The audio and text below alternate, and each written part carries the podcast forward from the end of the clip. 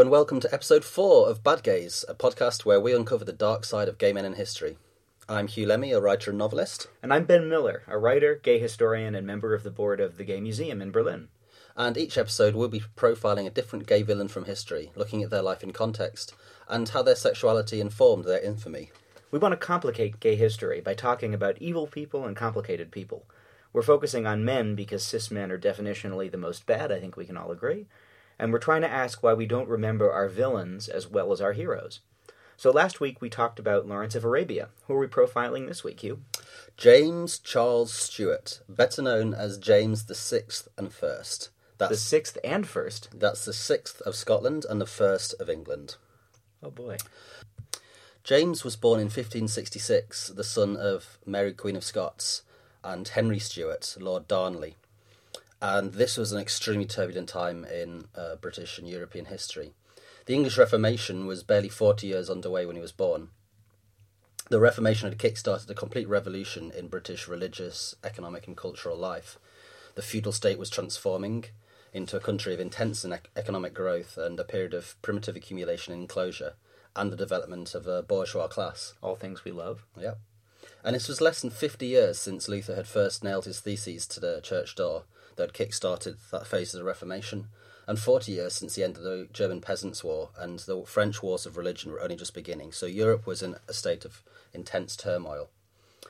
And uh, Mary, the, the Queen of uh, England was Elizabeth I, who was the daughter of Henry VIII, who had kick-started the Reformation of the monastery, uh, the dissolution of the monasteries and the Reformation in England, after the Pope refused him his divorces.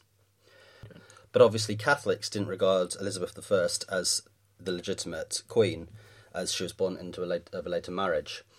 Uh, and the Catholics regarded the next in line to the throne as Mary Queen of Scots. Mary Queen of Scots was, as the name suggests, the Queen of Scotland. So James was born into this environment, and a year after he was born, his father was murdered. The Queen very quickly remarried uh, the man who many regarded as being the murderer, and therefore the Protestant rebels overthrew Queen Mary and made James, her son, the king at one year one years old. The Queen's illegitimate half brother, James Stuart, was made the regent, so he gov- governed on behalf of James Stuart until he became the king. And this is because you can't have a one year old actually running a country? Someone's got to do the dirty business, yeah. Uh, I mean, I've known some mean toddlers, but still. So the king was then raised within the Scottish Protestant religion, which was known as the Kirk. His senior tutor was a man called George Buchanan, who had written extensively on limiting the power of the crown. And so he raised James as a good Protestant king. He beat him regularly, and he raised him to think that his role was to limit the power of the crown, which is important later on. Anyway, there were a series of battles between the Catholic supporters of Mary and Scottish Protestants, and as a result, Mary fled to England, where she was arrested and imprisoned by Elizabeth I. And so James then governed as a child for a series of regents, the last of whom was a man called Esme Stewart, his second cousin and his uncle. Stewart, Stewart with a W, unlike James Stuart, who was Stuart with a U. oh boy. Yeah. So uh, Stewart was uh, 37. He was charismatic, exotic, French, and Catholic. Do you have his number? And James uh, immediately began lavishing gifts and titles on Stewart and uh, made him the first Duke of Lennox, the only Duke in Scotland at the time, which was extremely worrying to the Presbyterian Protestants. They forced Lennox to, the Duke of Lennox, Esme Stewart, to convert to uh, religion or to renounce his relationship with James, and he did convert, in fact. But there was a lot of rumor at the time that um, that the relationship was improper, shall we say. Um, here's a quote from the time. From the time he was 14 years old, and no more, that is, when the Lord Stewart came into Scotland, even then he began to clasp someone in his embraces of great love above, above all others. And James became in such love of him as in open sight of the people, often he will clasp him around the neck with his arms and kiss him. Wow. Yeah. And the church was especially worried that Lennox was attempting to, quote, draw the king to carnal lust, And when you say the church there, you mean the Presbyterian Church in Scotland? The Presbyterian Church, that's correct, yeah. So two Scottish earls then uh, kidnapped James and forced Esme into exile. Uh, but living in Paris, he was actually greeted as an apostate, and uh, uh, the Catholics didn't welcome him there. However, he didn't actually re- um, renounce his Presbyterian faith as the uh, Scottish had thought he was going to do, because they thought this was all a big charade. And it seemed actually there was a it was a genuine love match to a certain extent. Um, some letters that he sent, some secret letters that he sent to James while in exile, saying um, that his faithfulness is engraved within my heart, which will last forever. Whatever might happen to you, I shall always be your faithful servant. You are alone in this world, whom my heart is resolved to serve. And would to God that my breast might be split open so that it might be seen what is engraven therein. And Esme Stewart died in France, and true to his word, he actually had his embalmed heart sent to James. Wow. This may remind some people who are listening of um, the 2018 film The Favorite by Yorgos Lanthimos about this kind of lesbian intrigue in the court of Queen Anne and the ways in which these power struggles and these love struggles kind of became intertwined with one another and almost inseparable from one another. Absolutely. Throughout his life, he had a series of these favourites who were battling for position, just like in the film. And also, yeah, that there's this, this strange mix of politics and emotion and trust and love that, that, that all mix together into a very heady brew. Hmm. Anyway, James was freed from imprisonment in 1583, and over the next two decades, ruling in his own right, he succeeded in pacifying the nobles of Scotland under his crown. He made a lasting peace with Elizabeth I in 1586, and despite her in 1587, when the Spanish Armada invaded a year later, he wrote to Elizabeth describing himself as your natural son and compatriot of your country. So he was clearly aiming to be king. He knew he was in line for the throne, and he was grooming himself for this position. And he would have been in line for the English throne as well as the Scottish throne because he's part of this royal family and Elizabeth is childless, yes. Absolutely, yes.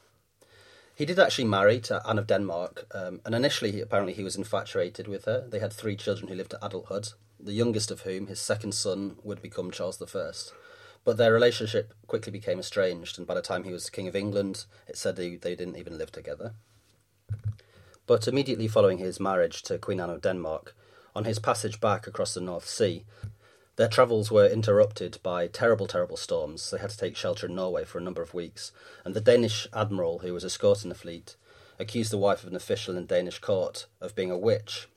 And so in Denmark, a witch trial was held, and hearing this, James decided to hold his own, implicating several Scottish noblemen. Hundreds were arrested, and many women and men were horrifically tortured into confession. And this began the start of his lifelong obsession with witchcraft.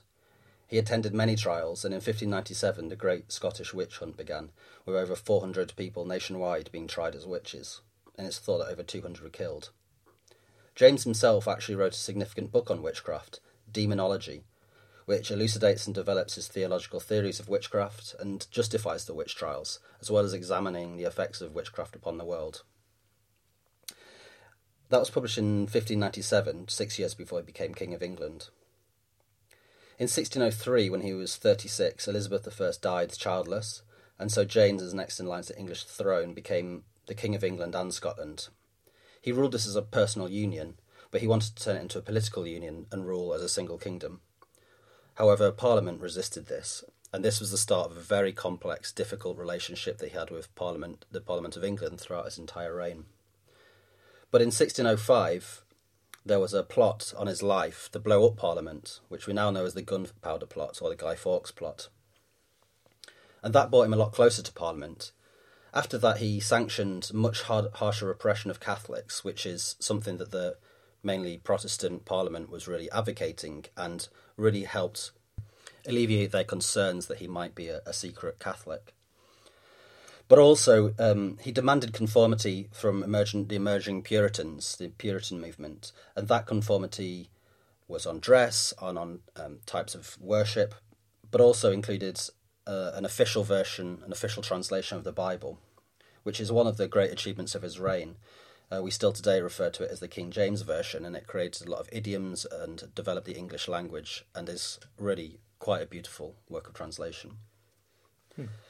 But the issue for James really was his contrasting view of what a king should be, which comes came from his Scottish background, and the developing social situation in England.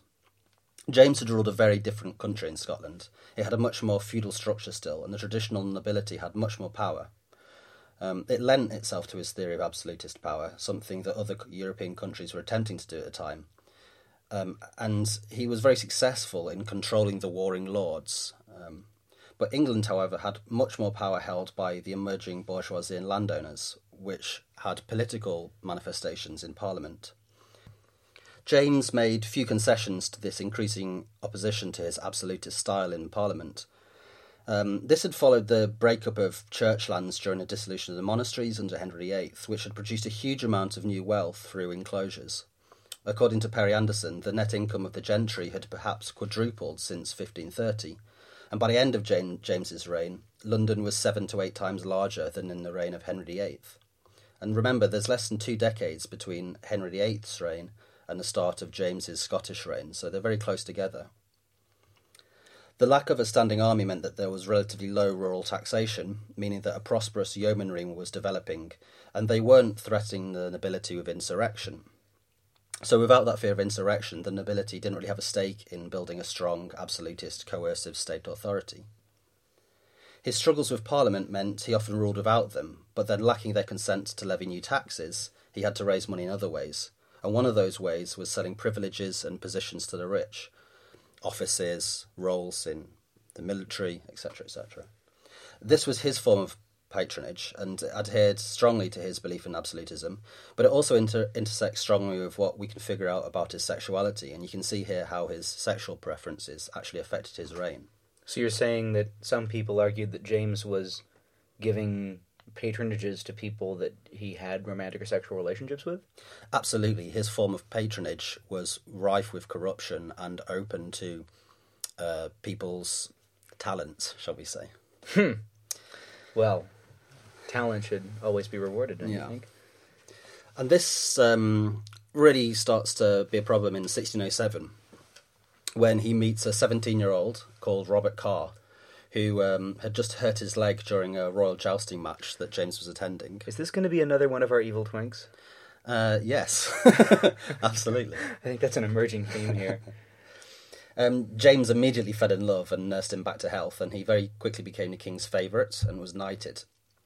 Uh, talking of the evil twink uh, trope, he was actually known for being both handsome and stupid. Aren't they all? Yeah. Uh, he was a gentleman of the bedchamber and a knight of the guard, garter. But he wanted to marry another young noblewoman whose name was uh, Frances Howard. Great, young love. The problem is, Frances Howard was already married. Yeah. But James, as a favour to his uh, favourite, he stacked a religious court with very sympathetic bishops who annulled her first marriage to the third Earl of Essex, and as a wedding present, he made Carr the Earl of Somerset. And this is a good example of his long term consequences for the British state that this patronage and absolutist uh, corruption led to. Because Essex, understandably, was humiliated having his wife taken off him and uh, he devoted his life therefore to military training. And eventually he rose up and became the first captain general and chief commander of the parliamentarian army during the english civil war. Hmm.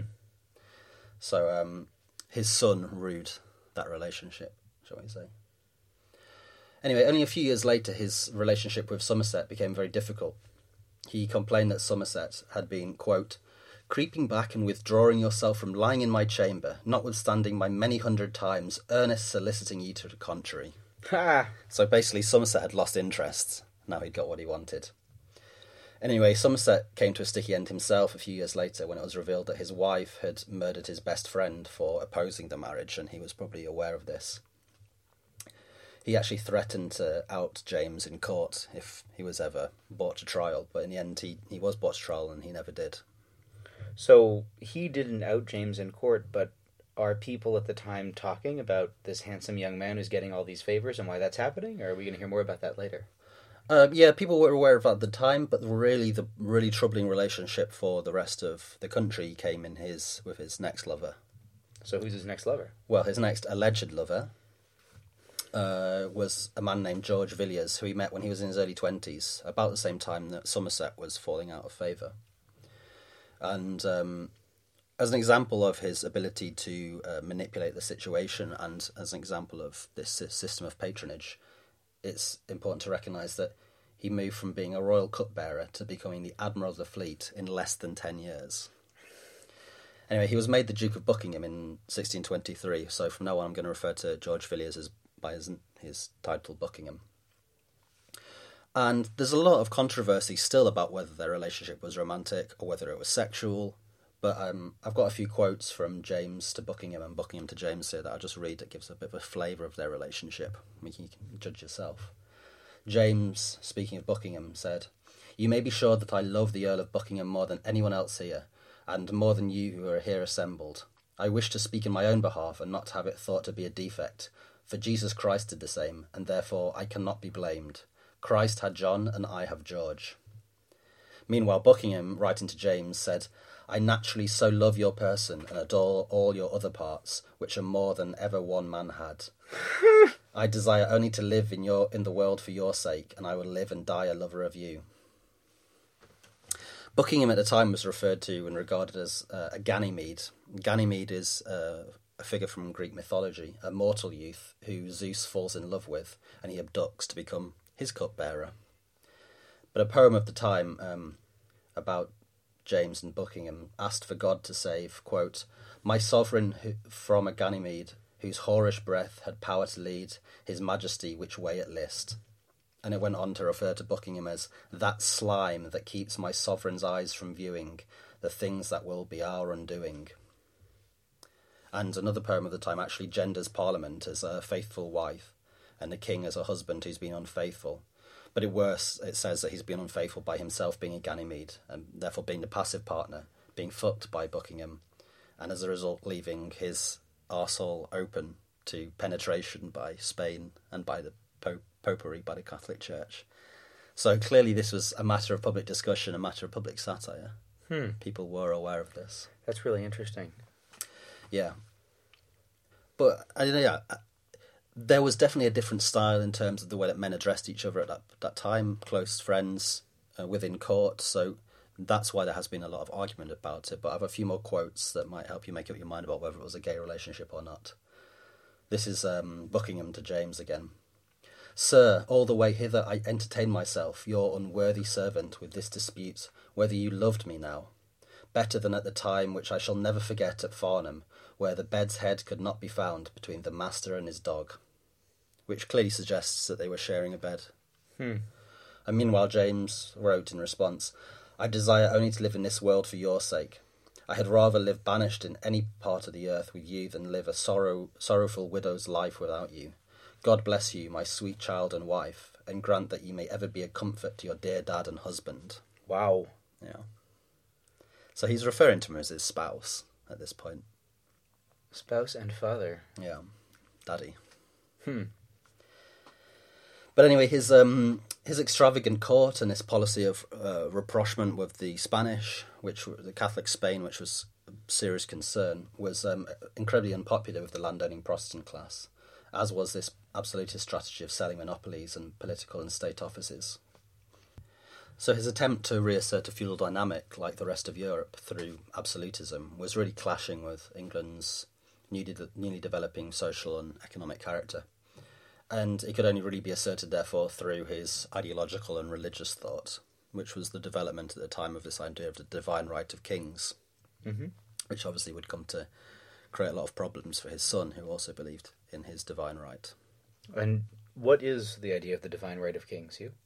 The divine right of kings is a theory of state where the relationship between the king and his subjects is the relationship between God and humans, and therefore the king is king because God has chosen to, him to rule on his behalf. So it's a sort of crypto theocratic model. Hmm uh, which conceives uh, of uh, the body politic as the as as a as a whole, hmm. with the king with absolute right to rule.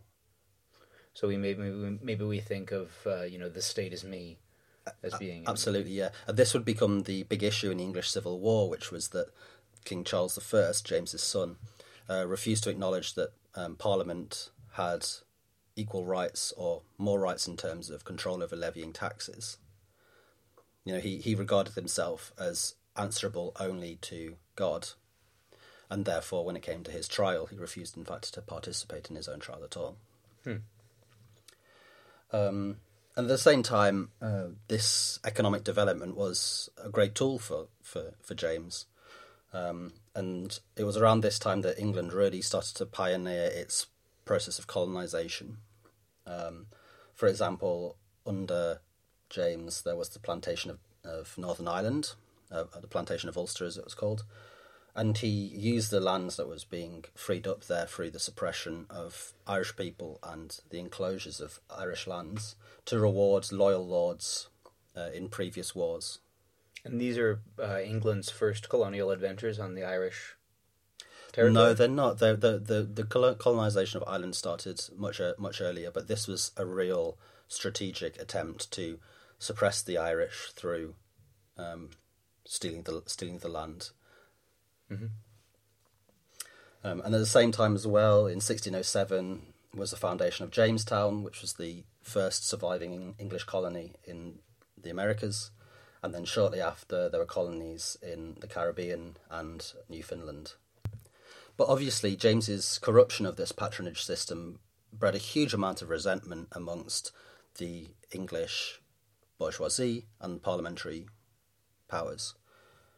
Um, Buckingham himself had gathered so many privileges that he actually challenged the traditional monopolies of the company merchants, and that drove them into an alliance with the new capitalist merchants, um, which became a really powerful force. You know, he was building these enemies against himself of all the new powers, all the new economic power in England, and allying it with a political power that was bound to turn against him at some point. Um, at the same time, for example, Buckingham, as the Great Admiral, actually captured, looted a French ship and claimed its cargo, um, which he had the right to do as a great admiral, but that then left English merchant shipping totally open to French retaliation. So he's building these enemies qu- quite quickly. Hmm. Likewise, Buckingham, who was always engaged in some new military pursuit uh, or other on the European continent, uh, he ended up helping the French Catholics in their sea battles with the, uh, against the French Protestant Huguenots uh, during the wars of religion, which absolutely appalled the English Protestants because the idea that English Protestants would be fighting in open combat in sea warfare with French Protestants was totally anathema to the whole point of the Reformation. And not just fighting Protestants, but fighting Protestants in an alliance with Catholics. Absolutely, yeah. Uh, and most importantly, perhaps that um, Buckingham was key in a huge uh, amount of gaining a huge amount of control in administering the plantations in Ireland, and that brought him a huge amount of personal wealth and power, and lacked an oversight, in fact, from Parliament and the King. So he was Buckingham was a real enemy of uh, a lot of people at the time. Towards the end of his life, the king started to drink very heavily and became very ill, and actually lived in his palaces outside of London and left much of his affairs in the hands of Buckingham, which again gave him even more power.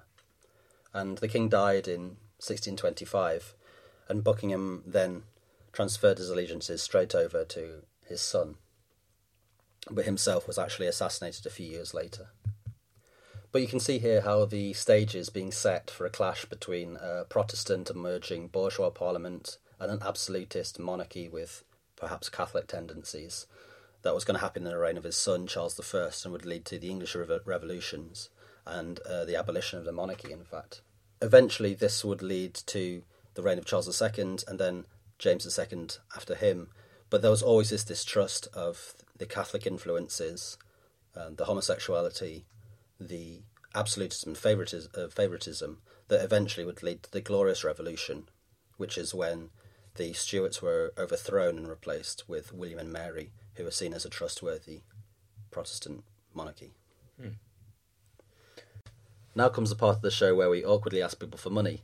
We don't have any sponsors and we're not beholden to any big media company. We made this because we think these are important stories to tell and we want to be able to keep sharing them with you. And so, in proper idealistic millennial style, we've got a Patreon for you to check out.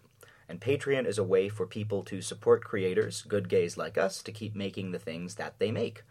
So our Patreon is at www.patreon.com slash badgayspod. That's P-A-T-R-E-O-N dot com slash badgayspod. And we've got a lot of great rewards for you. If you give five bucks or more a month, we'll send you a recommended reading list every month with the latest publications from me and Huw, and some other articles on queer political topics that we think are essential reading. including stuff from the dark corners of the internet that might not be so easy to find. Higher tiers include physical gifts like zines and novels. Whatever you give is really appreciated, and we thank you so much for your support. That's patreon.com slash badgayspod. And saying nice things is always free, so if you're enjoying the show, you can rate us five stars and write a review on iTunes or wherever you get your podcasts. It really does help us find new audiences. Thanks. So that's James's life story. That's James's life story. Interesting. Really fascinating, I think. Um, I mean, there's so much to chew on here. The first thing I think to ask about is from pretty early in the story, but this involvement with kicking off the witch hunts on the British Isles. Um, there's this kind of rich tradition of socialist and socialist feminist history and theory thinking about the figure of the witch and what the witch hunts meant. I'm thinking about the work of Foucault and Carlo Ginzburg, and especially Silvia Federici, who in her book Caliban and the Witch ties the witch hunts to the process of enclosure in order to argue for a much more violent and a much longer duration period of quote unquote primitive accumulation than in a sort of traditional Marxist account of what is euphemistically called the transition to capitalism.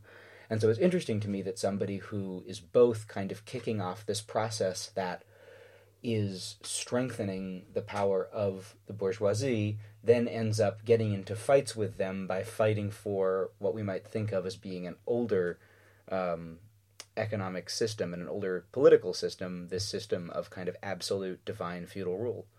Well, I think what's interesting about James's rule is that he doesn't have control over the economic developments that are creating his political power. It's out of his hands, so his attempts to turn back the clock are completely futile, and I don't think he's obviously working with an analysis or an understanding of the, the effects of those social changes in such a way that he can actually change their path. He's taking advantage of the fact that, for example, there's more land opening up through primitive accumulation, through the enclosures, that he can therefore um, divvy it out to his loyal lords, for example.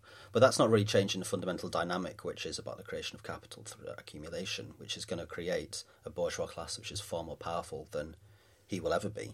So, Huw, you're telling me that James I did not have a socialist feminist analysis?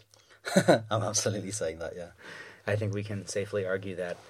It's interesting, too, uh, thinking about Federici, because part of her argument is that enclosure extends beyond just the enclosure of lands and fields, and she talks about how women's reproduction uh, and, in fact, homosexuality begin to be policed around this time as part of a need to reproduce a body of workers who will later become the proletariat. Absolutely, and that starts com- uh, completely to- coterminously with the with enclosures because the um, the Buggery Act of 1533 was part of the uh, policy of suppressing the Catholic Church during the dissolution of the monasteries. So the idea was, be- obviously before th- before that, um, homosexuality was well, buggery was a sin. sodomy was a sin. It was a matter for the cur- uh, church courts to deal with.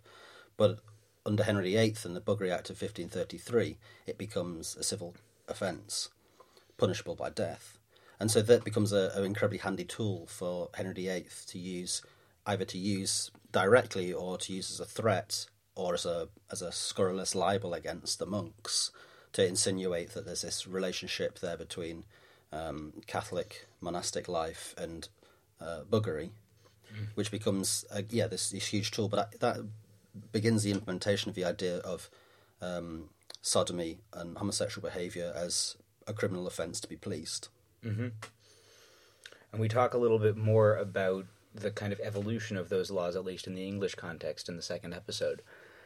That, I think, transitions us really well into one of the spiciest debates in gay history and queer history and queer theory in general, which we're not going to solve here, but which I think we could have a really interesting conversation about, kind of based on what we've learned about James.